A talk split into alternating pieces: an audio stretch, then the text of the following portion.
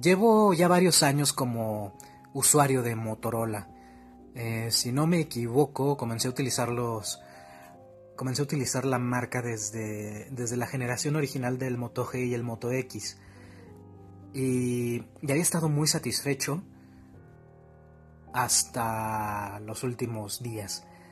El, mi teléfono anterior fue un, un Moto X3 o Moto X Style o Moto X Pure, como sea que lo conozcan. Y es un gran teléfono.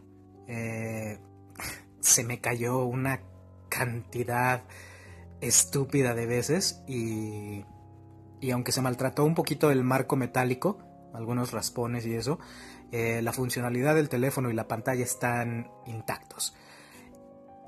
Y es por eso que en este momento me encuentro un poco decepcionado porque el Moto X4 que estrené apenas hace unas semanas, eh, pues se me cayó al segundo día de tenerlo.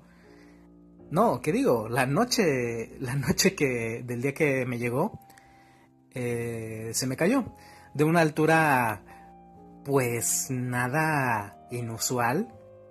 De hecho, no fue un golpe muy duro y resultó que se rompió el panel trasero. Eh, esta versión del Moto X tiene cristal tanto al frente como atrás. Es una construcción similar a las últimas versiones del iPhone. Y, y pues esa decisión no, me agradó para nada. Eh, fue una cuarteadura únicamente en el cristal de la parte trasera, pero no entiendo esa decisión de, diseño. ¿Por qué hacer un teléfono más frágil únicamente para que luzca mejor? En todo caso pudieron haber utilizado Gorilla Glass en la parte, en la parte trasera también, porque la pantalla está intacta.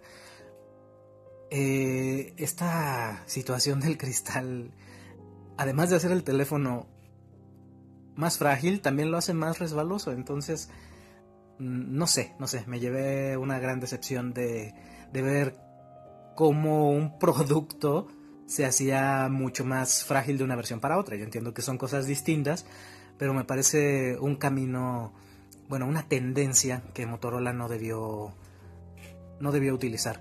Fuera de eso, el teléfono nuevo me tiene bastante satisfecho. La cámara es una, es una gran mejora, de hecho es una cámara dual, pero lo mejor es que en general todas las fotos quedan mejor, salvo en poca luz, que siempre ha sido el talón de Aquiles en cuanto a las cámaras de Motorola. Y bueno, eso.